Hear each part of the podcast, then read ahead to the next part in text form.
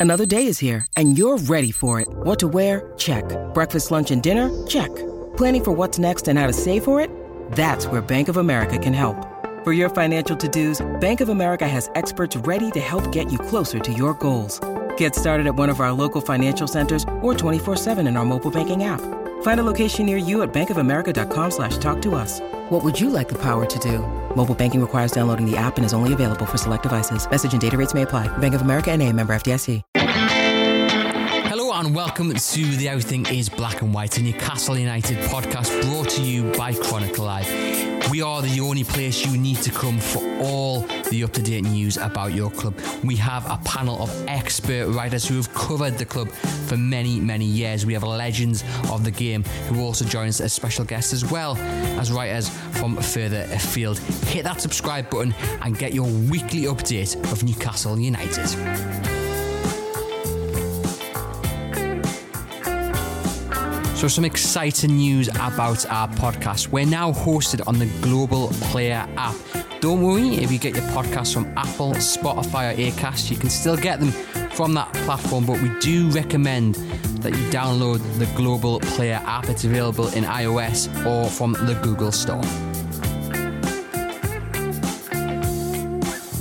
Hello and welcome to the Everything is Black and White and Newcastle United podcast. What you're about to hear is the view of a national journalist on the imminent Newcastle United takeover.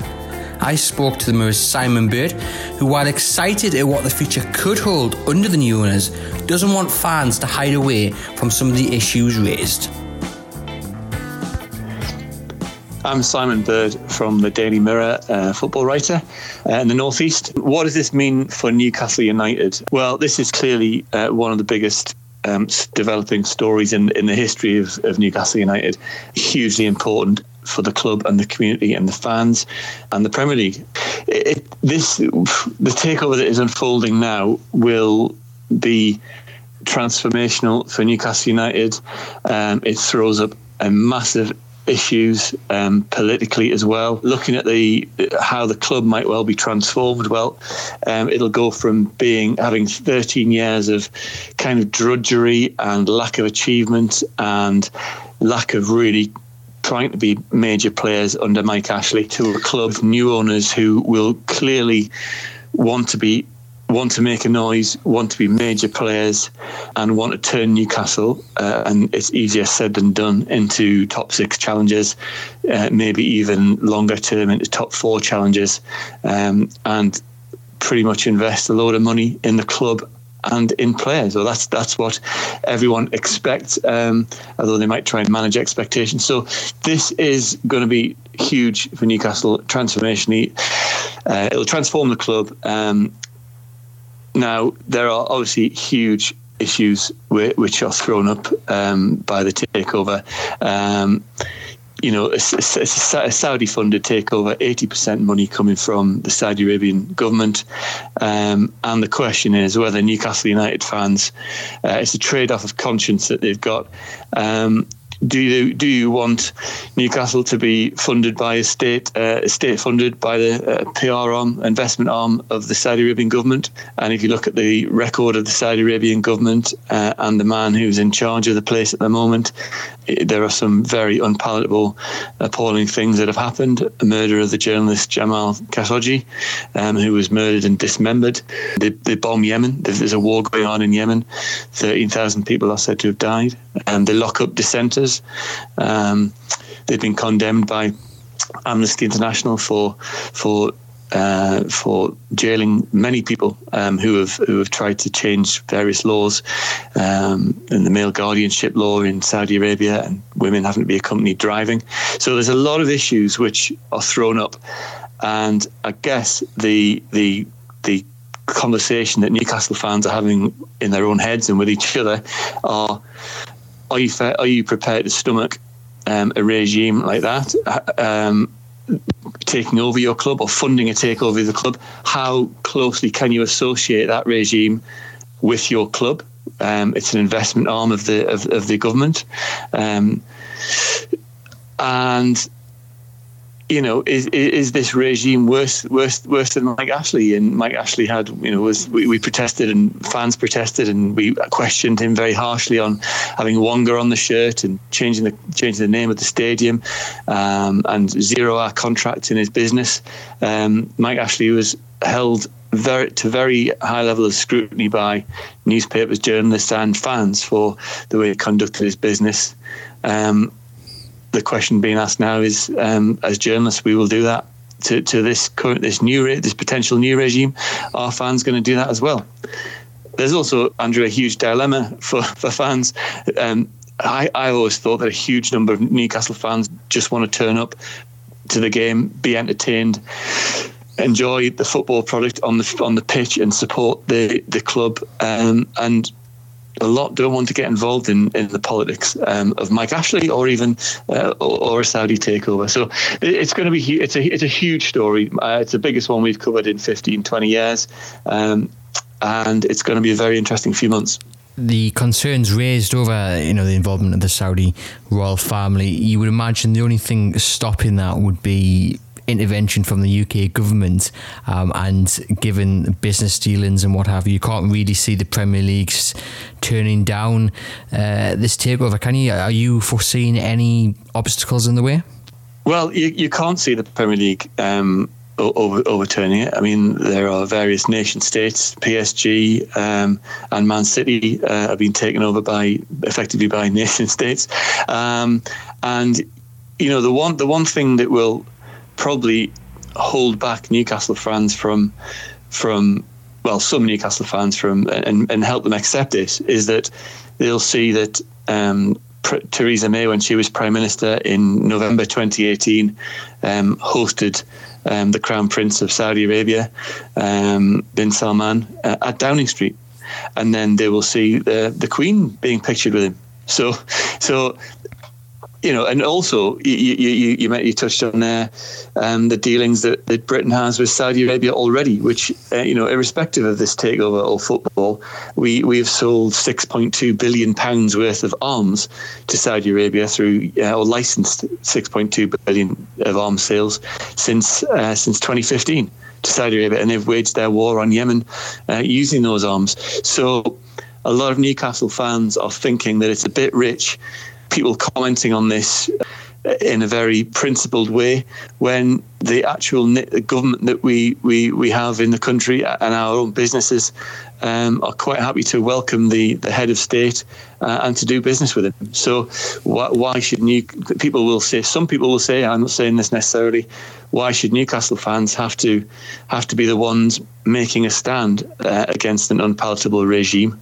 Um, very complicated issue, very difficult to, to work out where you stand on it. Well, where, where, where I do stand on it is that there are appalling things um, happening in Saudi Arabia, and a lot of innocent people who are simply being human rights activists should be released from their prison.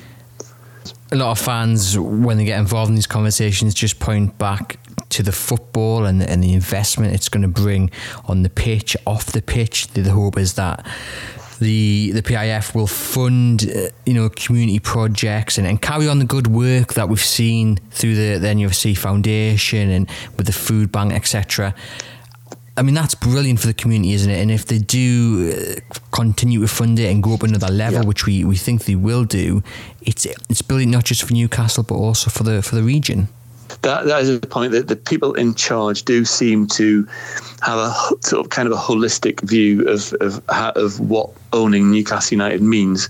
Um, in that there there are a lot of easy PR wins for for a new regime yes, the foundation does brilliant work. Um, fund them, you know, um, get out there in the community and, and do good. Realize that your your you know the club is a, a beacon for the for the city, and it sets the mood and the tone um, within the city. Um, so yeah, there's a lot of easy PR wins. They've got to get former old, you know old players on on side who have been quite badly neglected. You know, Alan Alan Shearer, Kevin Keegan, all been um, kind of dumped on by by the Ashley regime, and you wouldn't be surprised if they're brought back into the fold or at least welcomed to St James's Park in a in the in the manner they deserved they deserve by by the new regime.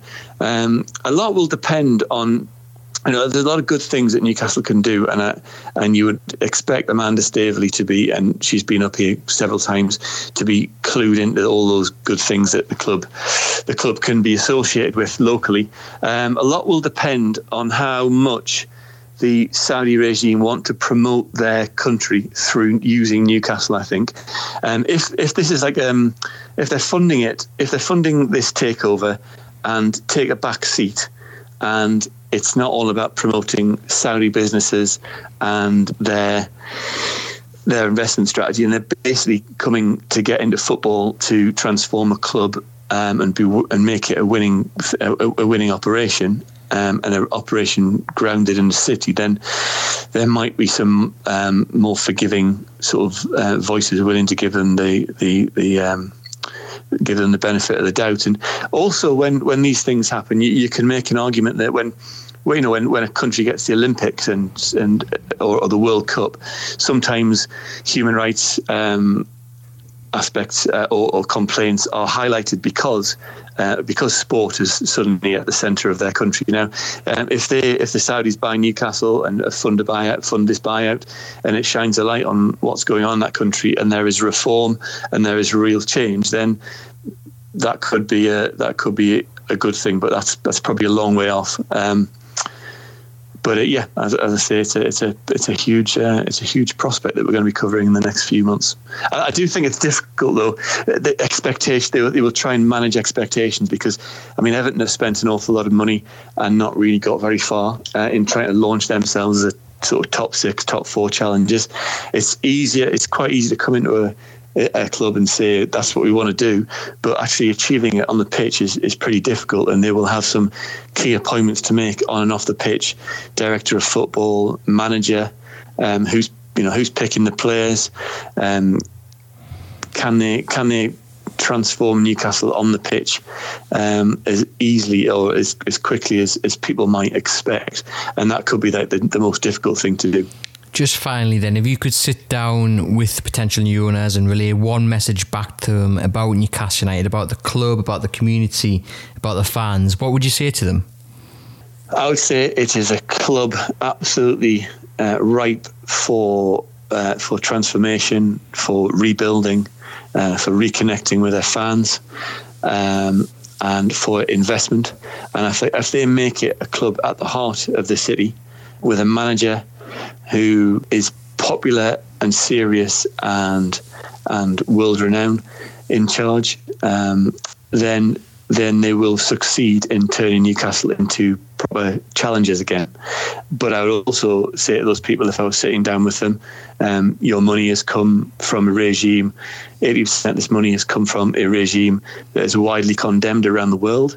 And I would, I would tell the, the people running the club to use all influence they've got with the people in Saudi Arabia who they're getting the money off to make Saudi Arabia a freer society which tolerates dissent, tolerates homosexuality, tolerates um, you know pe- people who, who have a different opinion, um, and those two things have, have uh, can happen.